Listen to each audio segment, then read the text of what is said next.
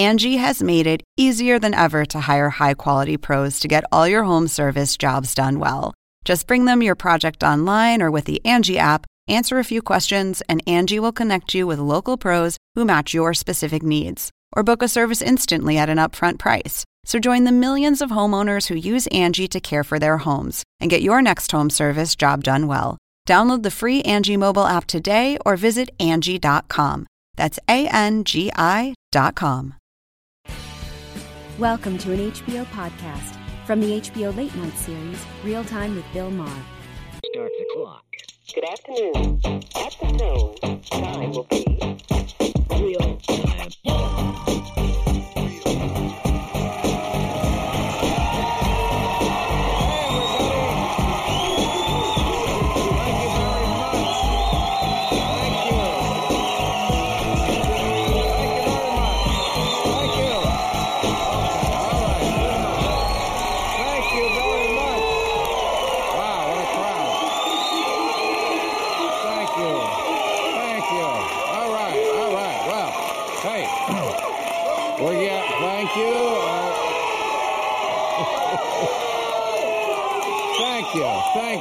True fans. I know, I know. And, but I appreciate that. And they're going to have a lot of hilarity tonight. But before we get to the hilarity, and we hope, I just want to say one thing to the people of Paris.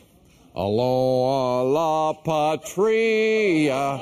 And I'm not a very good singer, but that's my way of saying we're with you. Okay. Aloha. la- Of course, in this country, it's Friday the 13th, and Donald Trump had a meltdown. That shows you the difference between. Did you see the Trump meltdown? This is what we have all been waiting for. Apparently, coming in second to Dr. Ben Carson is really getting under his skin. Donald Trump used to begin his speeches with, you know, I'm the greatest guy in the world. Now it's all about, I can't believe I'm losing to a black guy. he, he went totally Charlie Sheen. Uh, seriously, on Dr. Ben Carson, he called him pathological, compared him to a child molester. He, Donald Trump, the got man who could be president, did an elaborate pantomime for quite a few minutes, making fun of the time that Dr. Ben claims when he was a teenager he tried to stab somebody, you know, with a knife, and it hit the guy's belt buckle, saving from him from going to jail. So Trump acts this out and then says, It can't happen. A belt buckle wouldn't do that. Does anybody in the audience have a knife? Try it on me. and the. The Secret Service agents were like, "This isn't in the manual, is it?"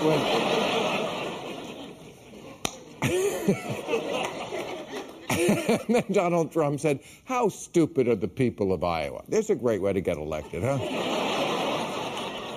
That they would fall for this story. You know what, Don? We've had our differences. I remember when you sued me, that wasn't cool. But calling evangelical voters fools and idiots for believing in that Jesus redemption bullshit, that's my shtick, okay? And by the way, by the way, Dr. Carson's story may not be all that bullshit about a, a belt stopping a knife, because we got a hold of the uh, the belt that the guy was wearing. Look at see that, that could stop a knife. It just this happened to be the. But I love Dr. B- Dr. Ben's response to Donald Trump today. He said, "Pray for him." I love that. Like he's one of his patients who needs brain surgery. Okay, Dr. Ben, I will pray for Donald Trump. But then, when he's still an asshole, can we agree prayer's bullshit? Okay. All right. Uh, but you know? In fairness, almost nothing in Dr. Ben Carson's 10 books turns out to be literally true. I'm beginning to wonder if he ever really performed brain surgery at all. I think he just puts you under and then wakes you up a little later and says, There, there, all done. you know, kind of like when you take your car into Jiffy Lube and they claim to change your oil, but nothing really happened. Oh, and Dr. Ben, Dr. Ben Carson, I tell you, he's mad too. He is tired of these claims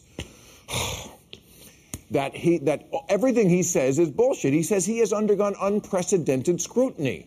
He actually said this. He said Obama was never vetted.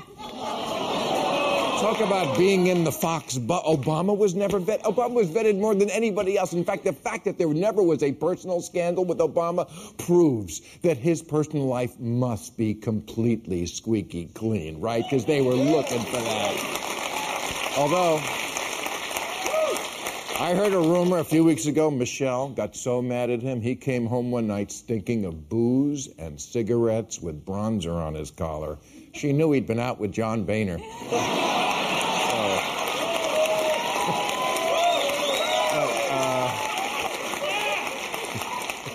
But there was another Republican debate this week. Did you see it on Tuesday night? Uh, uh, it was about the economy. It was on Fox Business News Channel. I didn't see all of it, I'm not going to lie, but apparently the gist of it was that the plan to make America great again is to round up and deport all the Mexicans, which will free up all those sweet slave wage strawberry picking jobs for real Americans. That seems to be the plan. Uh, also, all the Republican candidates agreed on the minimum wage that it can't go up. Uh, Carly Fiorina said the she said the secret sauce of America is entrepreneurship. Unfortunately, the minimum wage employees are peeing in the secret sauce because they're very pissed off. So, uh, but. But the line of the night belonged to Marco Rubio, who, well, of course, Marco Rubio, first, of course, every time he talks, has to tell you his personal story. Came from Cuban immigrants. My mother was a maid. I was in Menudo. Okay. Okay, we get it. but he said something the audience just loved. He said, Welders make more money than philosophers. Not close to true. But the crowd loved it because it sent a powerful message. Knowledge is stupid. and they loved that message. But actually, a welder makes on average $37,000 a year, and a philosophy grad makes over 80. For you Republicans, let me clarify, the second number is bigger. Uh, and, and also, you know who was a philosopher? Jesus. But if, if he'd been a welder, he could have cut himself down from the cross and gotten out of there. Finally, remember Jihadi John? The, the sadistic. How brave of you, sir. Boo Jihadi John. Let's give this man a hand for his courage. Thank you. Yes, he was the sadistic executioner you see in all the ISIS videos. Well, today, Obama smoked him in a drone strike. So remember that, ISIS. remember that, ISIS. Do not cross a black cat on Friday the 13th. All right, we got a great show. Jay Leno is here. Michael Steele is here. Dylan Ratigan, and a little later I'll be speaking with such a funny man. Paul Reiser is backstage. But first up, she is a Muslim feminist and the author of Standing Alone An American Woman's Struggle for the Soul of Islam. Asra Nomani, hey. How are you? Very good, thank you. What a great pleasure to meet you. Thank you. Uh, I don't often say this to the guests right off, but you are a hero of mine. Oh, you really are. The way you stand up for the things that I've been trying to say, but it's it comes, it means so much more coming from you because I'm not a Muslim and you are. So can this be a mutual This, gratification? yes, please Because- do. Just pour it on. Because seriously, you have honestly taken a position of moral courage. I'm a feminist, liberal Muslim. I know a lot of contradiction in terms there, Mm-hmm. head spinning, but you have dared to challenge liberals to stand by their values, and And I'm winning a lot of them over, by the way. You are. I really am. It's it's amazing how they used to boo me and now they don't. I, I posted that I was coming on your show and got more likes than Yeah. most cat videos. I want, you know what? I was, I want to read this. I was in Ames, Iowa. I go on the road, you know, doing my stand up last week, and somebody handed this letter to the stage manager. I won't read the guy's name, he might not want it. He says, Dear Bill Maher, uh, watching your show, I have heard you ask, Where are the moderate Muslims? I am a former political prisoner from Saudi Arabia. The moderate Muslims are in jail. Right, right. Because where did extremism get born? It was born in Saudi Arabia. It was born out of this theology of Islam that we don't want to accept. And today, the sad testimony in Paris, we don't know completely what has happened, but AK 47s, suicide vests, targeted attacks. It's probably not the Amish. Right. Right. And so President Obama says that he's going to go after the Don't want to terrorists speculate who. and he's going to go after the terrorist networks, but we don't mention what kind of terrorist networks. It, it, it's crazy. Yeah. Uh, that I don't understand that, and I also don't understand liberals who don't understand this man who says the moderates are in jail. How could liberals who stood for black people getting to go to college in the 60s, and then uh, when I was in college, they were protesting apartheid in South Africa. How, how can they how can they not stand up against Sharia law, Yeah. which is the law in so many Muslim countries, which is a law of oppression? Yeah, I don't understand it either, but what I have figured out is that they run scared. They're afraid of the name calling that you get targeted with, the name calling that I get targeted with. They don't want to look bad. They don't want to act like they are intolerant of a minority community. But at the end of the day, they are on the side of the progressive Muslims, the people who believe They're in on- sexism Yes. and bigotry. In They're their on own the wrong side. It must be even more uh, frustrating for you because to, for someone to shout you down, you've lived this life. Yeah. You've actually borne the pain. I mean, let's get a little into your story. You were born in India. You lived in Pakistan. You were with a boyfriend there. Yeah. You got pregnant out of wedlock, and he left you. Yeah. Because why? Because they always blame the woman. Yeah, well, the man can go. The woman is left with the evidence of the crime of having had the sex. The crime. Yeah, I was uh, in Pakistan after September 11th to cover the war there, and I fell in love. Took too seriously the "Make Love Not War" patch of my youth. yeah, Um, yes. and then I learned I was pregnant, and I learned I was pregnant four weeks into this other horrible moment that had happened when my colleague from the Wall Street Journal left a home that I had rented in Karachi, Pakistan, never to return. Daniel Pearl. Danny Pearl. You were the last person to talk to him, right? Yeah, and Danny, uh, I waved goodbye to him. I said, "See you later, buddy," and he didn't come back. I learned later that the men who had killed him had done so in the name of Islam. They had beheaded him, as you know.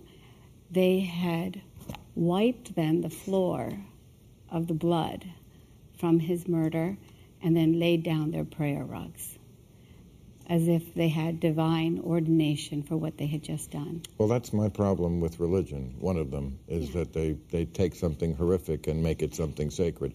I am absolutely sure that ISIS thinks everything they do, every horrific crime, every atrocity, is, is an act of justice and an act for God. Right. And so when I was sitting there in Karachi and I learned I was pregnant, my boyfriend bailed on me, and I was criminal according to the laws of ISIS, the laws of Pakistan. Of Pakistan, Yeah, the laws of Pakistan. And, um, you know, I had this uh, existential moment of the kind that you talk about all the time. Why Mm-hmm. bother? You know, where is any good in all of this? And for me, I didn't have the courage to tell my father, of course. He's No. the patriarch in my family. Of course. So my mom took him out to dinner, which she's never done in her life, and they went to the Crab Shack in Morgantown, West Virginia. And I got an email, and he said, Allah is Rahman, Allah is Rahim. So I know your Arabic's not so great, but that means I know, yalla! Yes, yes. Um, but that means God is beneficent, God is merciful. And so my parents showed me a mm. grace and the type of tolerance, compassion, and love that they had raised me with in Islam that made me a journalist, that made me a friend of Danny, even though he was a Jew, right? This was the excuse that the murderers used to kill him.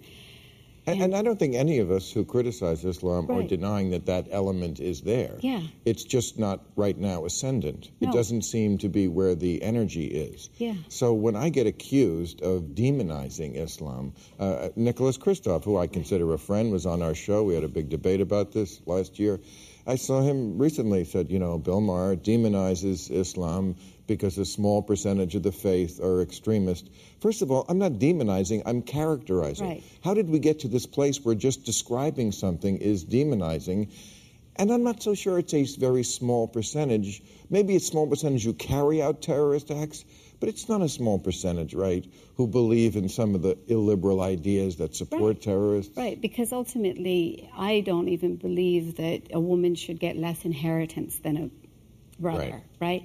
But ultimately, what has happened is that the reporting that I've done is that there is this entire network of bloggers, activists, academics who are from the largest uh, national Muslim organizations like this Council on American Islamic Relations, the highest places in the ivory towers of America, like uh, Georgetown University and UC Berkeley, a favorite of yours, I know. Where I was invited and disinvited disin- just the way you were invited and right, disinvited. Right. And, and what has happened is that I call them the honor brigade, and what they do is they smear somebody like you, somebody Right. like me, for being witness to truth, because ultimately the truth frightens the the them. The Right. liberals get on Sure. board, and unfortunately, you've had the deniers um, and the deflectors on board, you've, Right. and then you've had Sam Harris, Maajid Nawaz, Ayaan Hirsi Ali. Irshad Manji, and now the honor brigade comes after me because I'm on with you also. That's just crazy. I mean, I find it a badge of honor to be disinvited, by the way. Yes, and that's right. And, and, and we're and we're at a place in history where we have to challenge what does it mean to be honorable. Right. It is not and, honorable. to- and what does it mean to be liberal? yes, and, and and we have to stand up for the true Liberal values. values. I, I mean, I, in your book, you have a great thing. It's the the Islamic Bill of Rights for women, right? You wrote a Bill of Rights, Right. and some of the things in it seem like they, to us, shouldn't even need to be written down. Right. Like the right to say whether you want to have sex or not. Yeah. Seems like it should be. yeah, it's a radical idea, right? Radical idea. Uh, what are some of the other things in the Bill of Rights? Well, my first one was the right of a woman to have an orgasm. Very radical idea. Applause. I mean, in, in a lot of places, the right of a woman to have a clitoris. Because that is ultimately, let's, you know. That wasn't a joke. Right, because ultimately this is very intentional. Because when you have this term of female genital mutilation, you remove the right woman's right to pleasure. So uh, there's the right of a woman to say no, because there is this idea that the angels will curse a woman till morning if she denies her husband sex.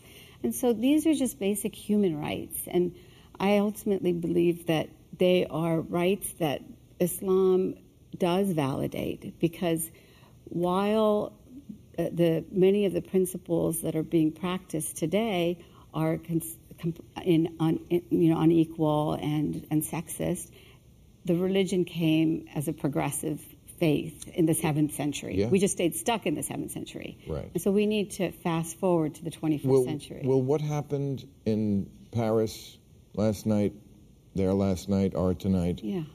will that change anything, do you think? My mother says that it's almost like the world needs so much blood to be spilled to wake up. And what I say is just what you're saying is wake up. You know, we have to be honest about the fact that there is an ideology of Islam that is our war of our generation. And this is an ideology that we have to address, and we have to address it with moral courage. And you do. Guarantee tomorrow, bigot, Islamophobe. Right, exactly. Thank you for doing what you do. Thank you. All right, I'll see you again soon, I hope. Okay, let's meet our panel.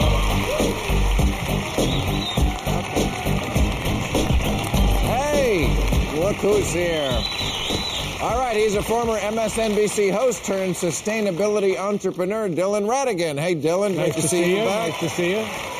He is an ex-lieutenant governor of Maryland and former chair of the Republican National Committee. You all know Michael Steele. One of our favorites. And he's the host of CNBC's Jay Leno's Garage. I'm not a car guy, but it is an entertaining show. Well, Jay, you you. are still entertaining. That's very kind. Thank you. I think you remember Jay. Was the host of the Merv Griffin Show for 22 Right, years, and he was fantastic. Listen to this. Wait, he's going to be on December 11th in Oslo, Norway. He'll be hosting the Nobel Prize ceremony. Congratulations, Thank Jay you. Thank you Leno. very much. Well, you know, the guy who puts it together used to run Chuckles in Cleveland. so that's So why had it I, in. I had it in. That's very prestigious, Jay. Congratulations. All right, remember to follow me on Facebook, Twitter, and Instagram. Send us your questions for tonight's overtime so we can have, uh, answer them after the show on YouTube. Okay, so uh, we are Friday night here in LA. We're live. It's about 7:15 on the West Coast. Uh, Paris is 12 hours ahead, I think. So we don't have every bit of information. The last body count I heard was over 150. When when the Charlie Hebdo thing happened uh, in the week after, everybody said "Je suis Charlie," but not really. They didn't really stick with them, like Asra and I were just talking about. Um, I asked her if things would be different. I'm going to ask you this question that people asked after 9 11, because I don't think we still know the answer. Why do they hate us? I've stumped the panel again. because we finance the the capital flow into Saudi Arabia that then arms the population that has power in Saudi Arabia to oppress the population that does not have power in Saudi Arabia, which then is deprived of basic resources in Saudi Arabia, which is then radicalized inside the Muslim religion, and then lashes out irrationally, violently, murderously against innocent people who did nothing. The United States' lack of Well, that- internal account. We need to be accountable in our own government and not, our own that's- relationship that's with Saudi what- Arabia. That's not what terrorists say. Well, When when when you capture one, terrorists are or when they leave a note, you know what they say? Because you're there. Because you're in Muslim lands. I have a crazy idea. Why don't we get out of Muslim lands? That, that's a that's a big part of it. I, I think I think the idea I think the idea of importing democracy that that concept that that sort of emerged in the early 2000s. Uh, certainly part of the Bush doctrine at the time to talk about sort of taking our values and, and transplanting them elsewhere uh, has wholly been rejected uh, because now Even for- by the Republicans. even by and yeah and that's and that's a lot of the struggle you see within the party today is that that that fissure that's growing uh, be, be- between big government republicanism, for example, uh, and this idea that you know Rand Paul and others are talking about, where you know let's let's be a little bit more common sense about how we project power. It's like when you watch Star Trek. Kirk goes to the other planet and he brings democracy. they don't want it. They don't care about it. we're, we're violating the follow. Kirk. Do what Kirk does. and then he always says, "What is this Earth kiss you talk about?" Um, we're financing the oppressor bill. We are financing the oppressor. You know, I think you're seeing that a little through America-centric eyes. I mean, that certainly is part of it. I don't know if that's the main thing on their minds. And is the it's- financing aspect of it? Yes. I mean that's a, that's. I'm saying it doesn't exist without that relationship. So there would be no. In other no. words, what I'm saying is we politically, the only thing we can control is our relationship and our accountability with our government. And our government Yeah. chooses to fund Well, and, and, be present I'm always amazed the number of people who like Americans but don't like America. Right. You know what I'm saying? Right. When you go and they go, That's right. oh, we had some Americans. They were very nice. I mean, they all think we're like Donald Trump. you know, loud, brash, making demands. We're going to do this. We're going to kick ass. Well, that's ex- that. If they watch the Repu- if they watch the Republican debate on Tuesday night, that's exactly what they saw. The biggest cheers were for Republicans who got up there and said, "We have to kick ass militarily." This nonsensical argument. You mentioned it before, and you know, let's show a little bit of the debate. This is the debate that Ron Paul ran. Ron Paul. He actually. Good for Rand He went- Paul. he went home. sounded a He little like He his home. father, and uh, that's what we loved about him at the beginning. This is a debate with Marco Rubio. How is it conservative to add a trillion dollars in military expenditures? You cannot be a conservative if you're going to keep promoting new programs that you're not going to pay for. I know that the world is a safer and better place when America is the strongest military power on the, in the world. Can you be a conservative and be liberal on military spending? Can you be for unlimited military spending and say, oh, I'm going to make the country safe? No, we need a safe country. But you know, we spend more on our military than the next 10 countries combined. Yes, what a great thing to say. Because these all these other Republicans talk about rebuilding the military. It's already built. We're, if we're already 10 times what all the other countries combined are, why do we have to keep adding to it? That, for me, was probably a seminal moment uh, in this presidential uh, race, simply because it really exposed the fissure between the neocons who want to expand defense spending and, and, and engage militarily and, and the pure economic, rational thought about where do you get the money from? How do you pay for it? We just went through that. We just spent trillions of dollars that were unaccounted for that caused a lot of problems and a lot of pain. Are you willing to repeat that? And I think Rand Paul really pressed it, and I think you're going to see more pressing of that over the next few months going into the primary season in February because that's got to get resolved. And, and, and, you cannot go forward with this idea that we're going to ramp up all this spending. I mean, Marco's plan is a $2 trillion plan, a trillion dollars in defense spending and a trillion dollars in a, a government subsidy program for, for child care. It's and so insane. Rand is asking, so where are you going to get $2 trillion from? You're complaining about the $19 trillion debt that we currently have. And that's the Yes, rationale. sir. My seminal moment in the debate, you had Ben Carson calling himself a failed murderer and Trump calling him a liar. I mean, think about it. when did when did this ever happen? I tried to kill a guy. No, you didn't. When does that ever happen?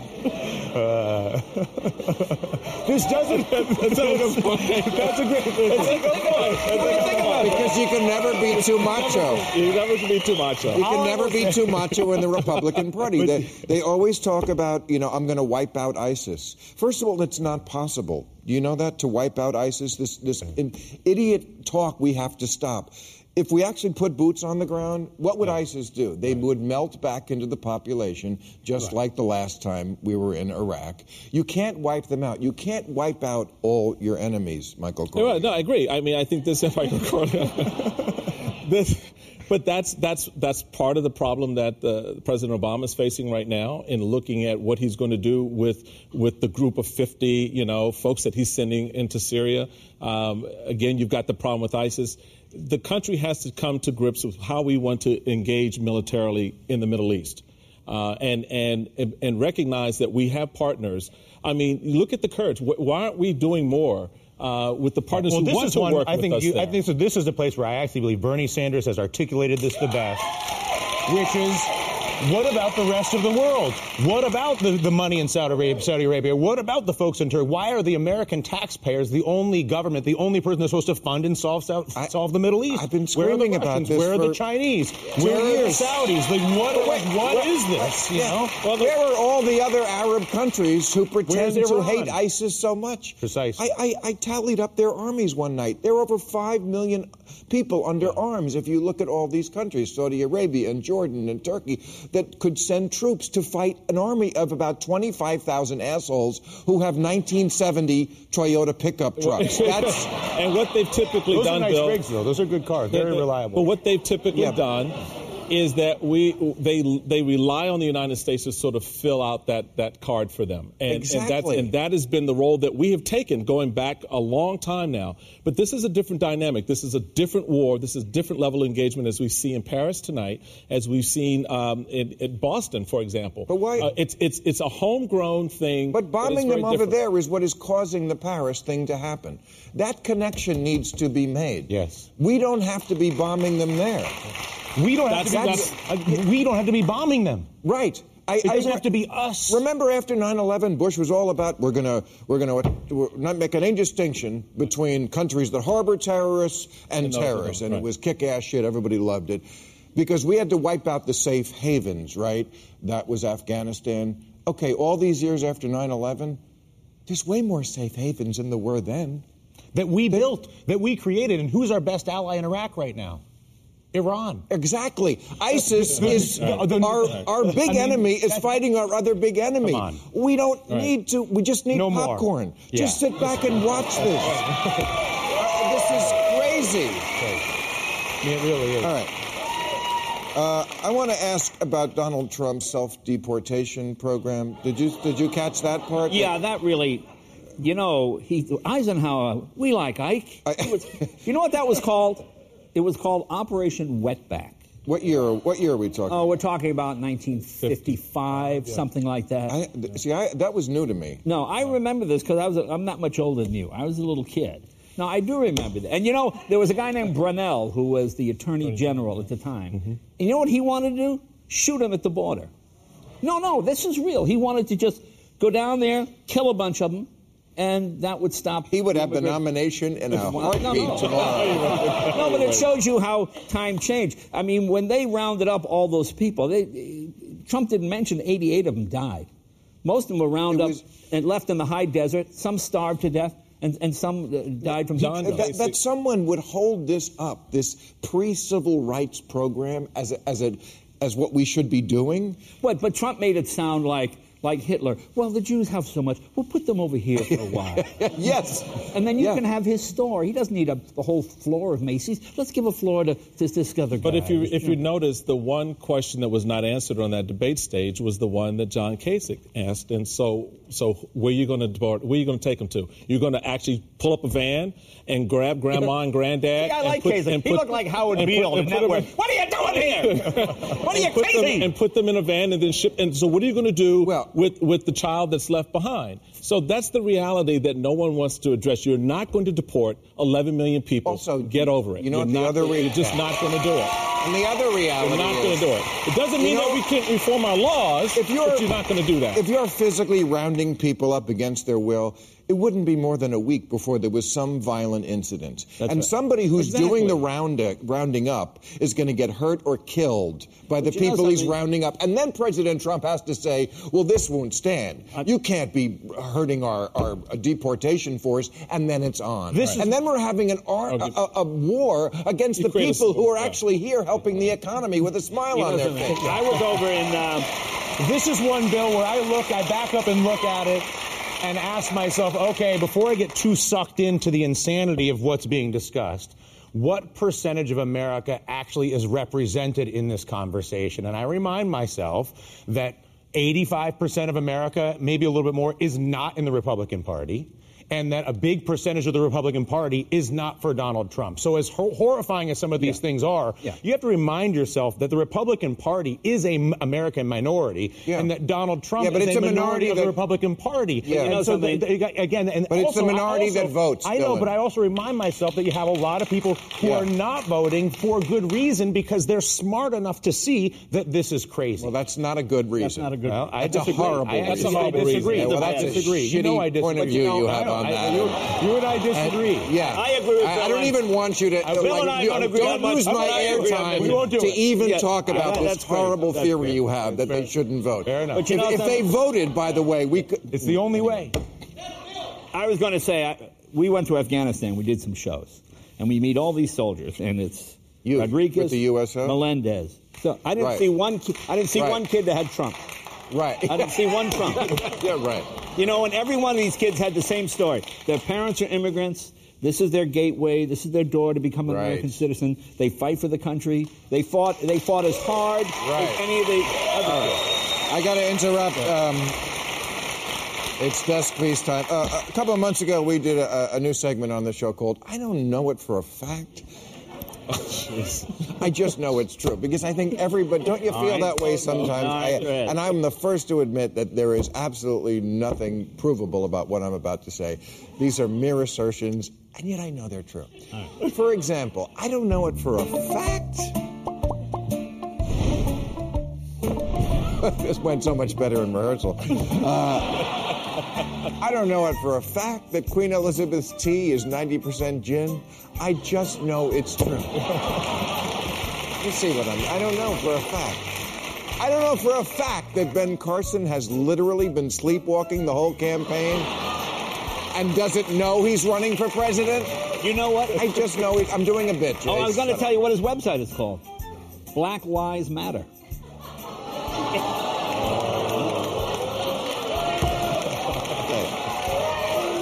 I, did I run out all the times I did your show? Did I run out in the middle of small time news and bring it down? I was trying to save you. I don't know for a fact that Federal Reserve Chair Janet Yellen is actually Newt Gingrich in drag. I just know it's true. Oh, I don't know for a fact that Lamar Odom can still beat the other Kardashians at Scrabble.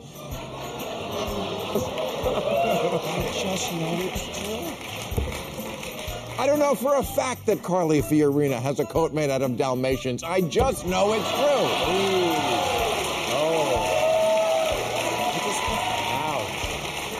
Look, I don't know for a fact that Obama ends every day with a couple of hits off the vape and a Miles Davis album. I just know it's true. I don't know for a fact that Lindsey Graham has a huge Barbie doll collection. I just know it's true. All right, let's bring out Paul Reiser. He is an actor, a comedian, a best-selling author, and a friend of ours. Oh, great friend of ours. What a great comedian. Paul Reiser is over here. Look at this. Paul Reiser. How are you? Thank you. Jay Leno, remember him from the club? It's confusing me. I don't know what whose show. Mike Douglas should be sitting there, and I'll be all know. confused. Oh, it's so good to have you. You know, I've been trying to get you here for the longest time. I and got you- here soon. I didn't realize you had a show. I yes, I. It's it's. Uh, I- you know what? I- it's been I- 22 years. it has and, been a and while. I, and you always have said to me, "I'm too stupid to do." no, no, I, you show." know, I didn't say. You know, here's the. I, Have you I, gotten smarter? Because no, uh, sadly. I so admire you, and I love what you do on the show, and, and, and everybody, and everybody. It's just this wonderful conversation, and I, and I just felt like I wasn't uh, smart enough or informed enough. And I saw you a while ago, and you said something that changed it. And you said, I think it was a compliment. You said, "Oh, are you kidding? We have guests much stupider than you." I said, "Well, all right. Yeah. That seems promising now." Sure, those are the non-Michael Steele Republicans. Anyway, uh, but No, uh, I, I, I don't. I just like, like like what you just had going here. These heated arguments. I, I. Love well, we're not going to have a heated argument. No, but I don't know how Oh. to do that. Well- yes, we will. And I insist. No, we're No, not gonna that- have a that- heated Jay was here for the argument. Um, no, no, it doesn't always have to be heated arguments. Sometimes we don't. Sometimes we don't even have a conservative on. Sometimes the conservative, like Michael tonight, is very reasonable uh, Doing a very nice job. because they get they get intimidated by the audience. I no, no. Uh, but uh, but you are back to stand up. I think this is awesome. You haven't done it in how long? I, I took a little break. Twenty years. 20 Took years. Twenty years. Is it is it riding a bicycle?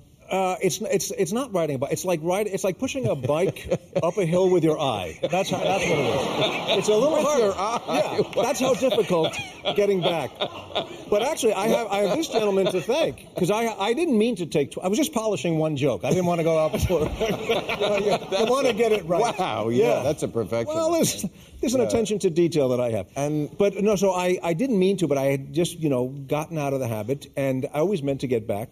And a couple of years ago, I was thinking, should I get back? I want to get back into stand up, and I bumped. I went to Vegas to see Jay, and Jay said something that uh, just opened my eyes. He says, "Yeah, you should do it," and that was it. And I did it. No, I know. You know, you mean I said sorry. You like to you go up there and do the whole thing yourself. Or you talk with three other little actors and have a little play. or you could do the whole thing Yeah. Because he's great. You know, he said, Yeah, "Yeah, you should do it. Oh, oh, you're very kind. I'm having so much fun. Of the, the the big adjustment, having you know, in the 20 years, uh, apparently I got a little older, and so it was a little bit of training. I see you guys been doing it all the time, so you didn't have this drop off. But No.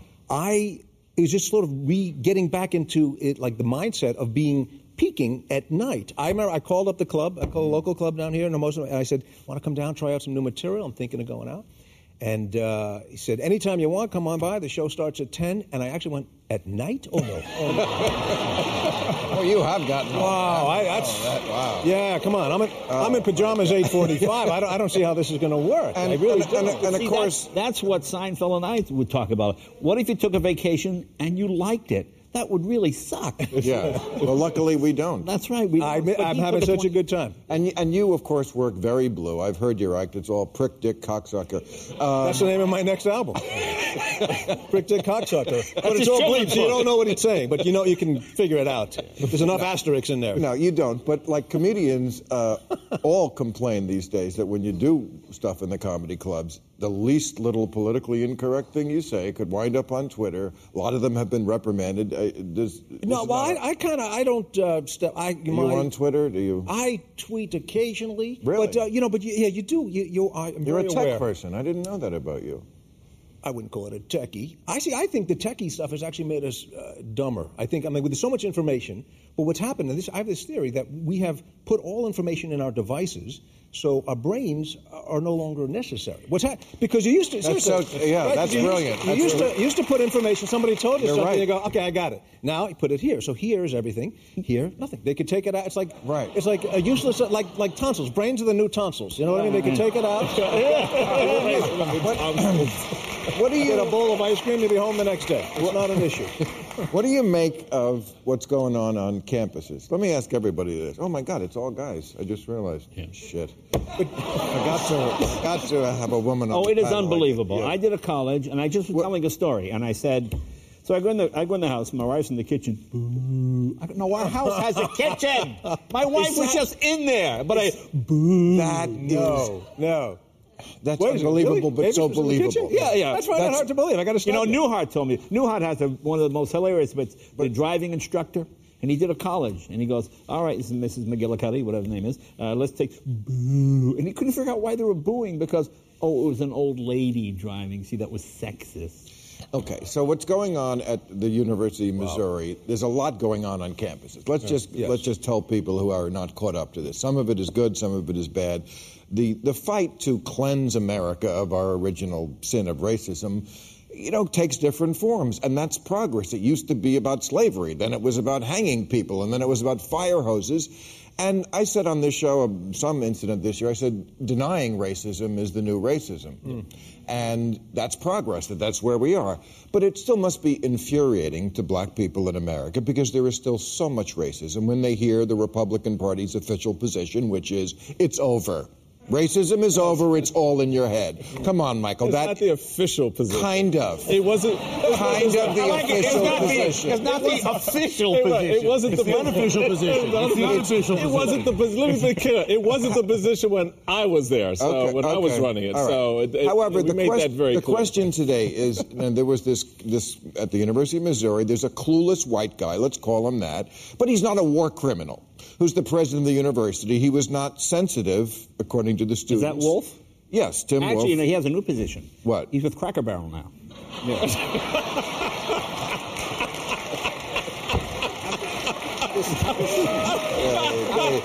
Jay misses his job so much. See, I can see that. No, I side with those kids.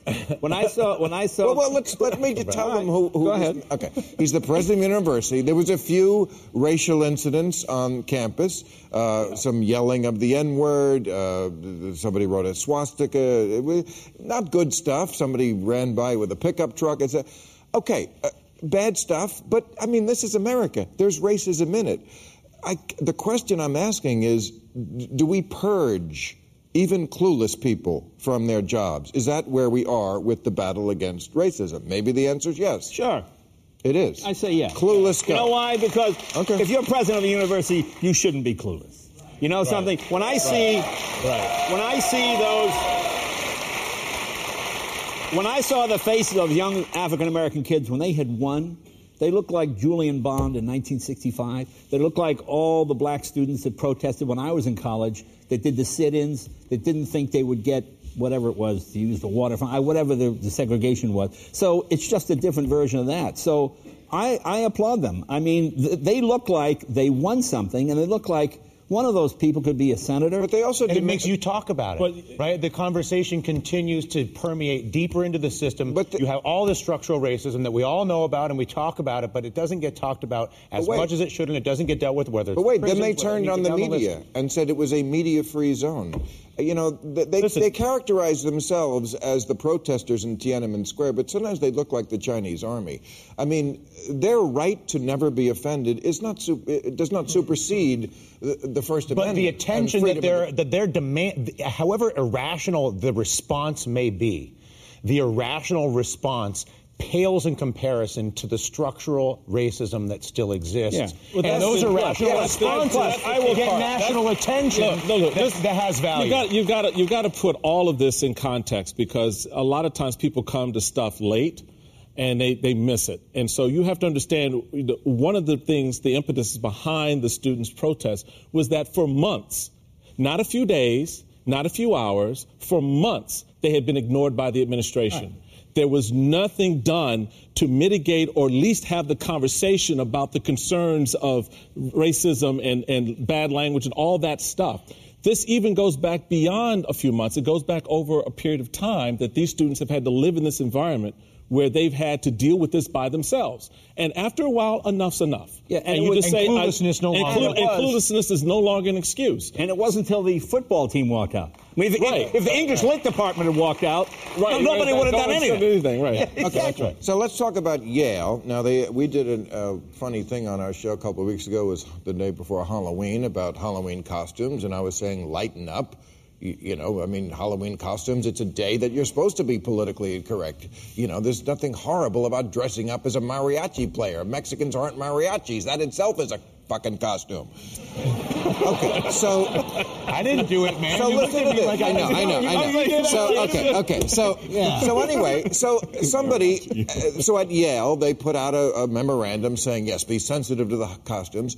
So a Yale lecturer writes an email just saying. Uh, can't we? She said, "Is there no room anymore for a child or a young person to be a little bit obnoxious, a little bit inappropriate or provocative?" Basically, what I was saying. Well, the backlash against this, her husband had to go. Uh, they were screaming at this man to get off the campus. You're disgusting. How do you sleep at night? The, the, they, they, These are students? This is students. Here's an op-ed in the Yale Herald.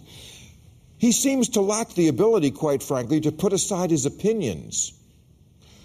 Yeah, maybe he's allowed to have opinions long enough to listen to the very hurt, real hurt that the community feels. He doesn't get it. I don't want to debate. I want to talk about my pain. This is an editorial. Yeah. I have friends who are not going to class, who are not doing their homework, who are losing sleep, who are skipping meals. About an email over a Halloween costume that doesn't even exist? Yeah, but, yeah, but what happens? Over is- an email? Who raised these little monsters? Well, what happens is, the, but the pendulum. What, what happens in any argument? The pendulum is here, and this time it's swung all the way to the other side. And before it swung all the way to this side, you could use the N word, you could say whatever you want. You could call a government Right. operation wetback, and nobody say anything Right. about it. Okay, there wasn't like a. So now the pendulum right. has swung back. So now, oh, now the other side gets a taste of what it's like. Well, that's this- basically but- what. will this- it come back to the center? I believe it will. Okay, but this is crazy. But that's stuff. re- no, that's re- that is the opposite of what we see And happening. that's spreading. Missouri. That's Yeah. not And- just and, Yale. And that's that is a level of intolerance that that really does infringe upon free speech and, and the opportunity to actually communicate. You know, whatever you think. I mean, this is an op-ed. Yes, and they're but it's- chastising yes, the guy but for writing all of it is op-ed. fueled by the failure to resolve the structural racism. And Yes. the- in other words, that's hypersensitive madness. But- no question. But, the but the foundation for that hypersensitive madness is the level of incarceration. Right, It's the and- treatment and- of the and- cops. and you know I mean, what? everybody's seeing it, and then we have cameras everywhere now. You can see the cops walk up and they see a black guy and they kill him. But- You're like that cop just But, walked you up and know, shot I mean, that think black of all guy. the things people said about women in the office. Like, hey, baby, grab Right. her. Oh, what she's so sensitive about. Right, Just sure. grabbed her. Right. Well, now that wouldn't. That, Of that, course. But it's. I think it's the same thing. Okay. So I just one last question. If the football team, the college football team, which is always bitching that they don't And they're get- still not going to if they- class. If they, don't get paid, if they were right, Right. Cooler than ever. Are you if, me? if- Right, if they were able to force this guy to resign, why don't they go on strike and get themselves paid? Yeah, Okay. that's a great time for That's new next. rules, everybody. New rules. All right. New rule if you hire someone like Ben Carson did to sandblast Bible quotes into the walls of your home, make sure they know how to spell Proverbs. Lest thou appear an idiot. Thanks, fellas. New rule Los Angelinos have to stop freaking out about the Navy shooting off ballistic missiles. It hasn't rained here in four years. Anything that falls from our sky and isn't Harrison Ford is a nice change.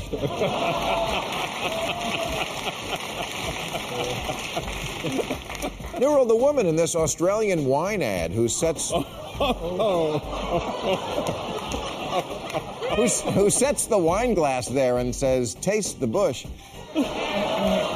has to explain to Americans under 50 years old, what's a bush?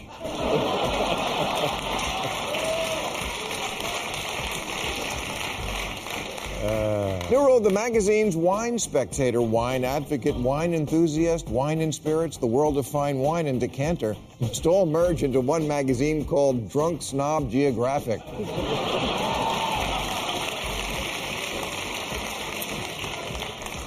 Rule now that salsa has surpassed ketchup as America's favorite condiment, Donald Trump must build a wall around aisle 7 of Safeway. Back to Mexico, chili con queso and refried beans, and you too, Candle of the Virgin Mary. You can come back legally, but for now, we need those shelves for mayonnaise and Mountain Dew. And finally, new rule someone must remind white Americans that even though other people are winning small victories and making slight gains, you're not losing. You're still way, way ahead. For example, before the recession, whites had four times the wealth of blacks and Latinos. But since the recession, that's gone up. Now they have six times as much. So if anyone should be bitching about wanting their country back, it ain't you.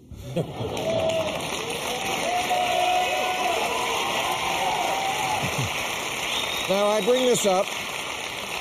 I bring this up because last week the National Academy of Sciences reported that the death rate for white Americans, 45 to 54, and no college degree, had risen markedly in this century, a time when an increase in the mortality rate for any large group is virtually unheard of in an advanced nation, or even in this one. But middle aged American whites are dropping like flies. Overweight.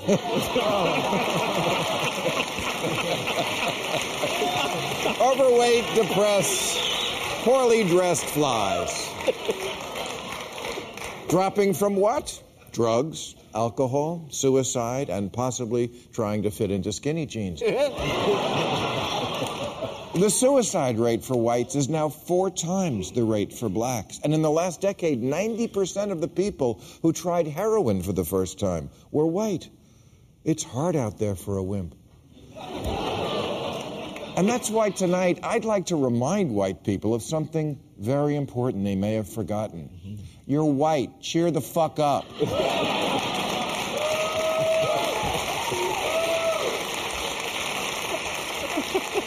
Jesus, look at history. It's always a great time to be white.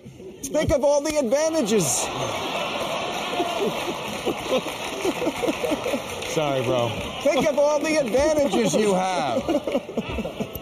Cops don't shoot you for having your hands in your pockets. When people follow you around a store, it's because they want to help you find something. Major party presidential candidates aren't proposing to deport you. You can walk through an entire wedding reception without anyone trying to order a drink from you.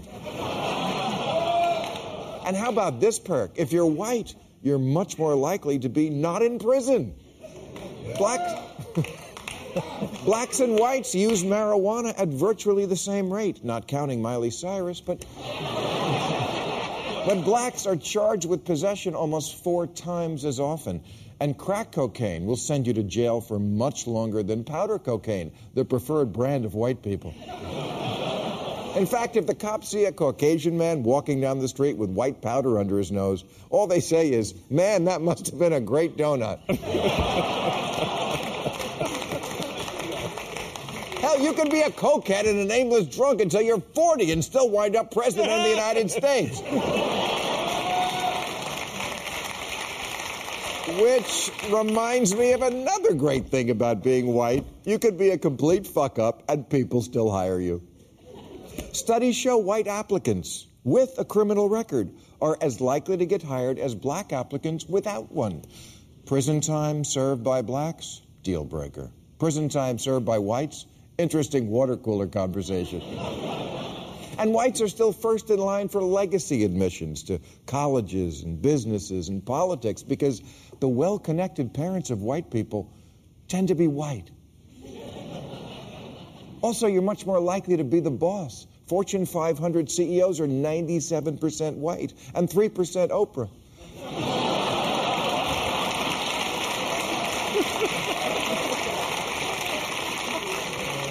The median net worth of a single white woman, $42,000. Of a single black woman, $5. Because she spent it all on a weave. In short, fuck you, you politically correct assholes. One joke. One joke about the blacks. Victor. There you go. Like the old joke. Remember? Yeah, exactly. In short, when you're white, you don't need to be that good. There was a there was a popular band in the 70s called the Average White Band. They admitted they were average, but it didn't matter because they were white.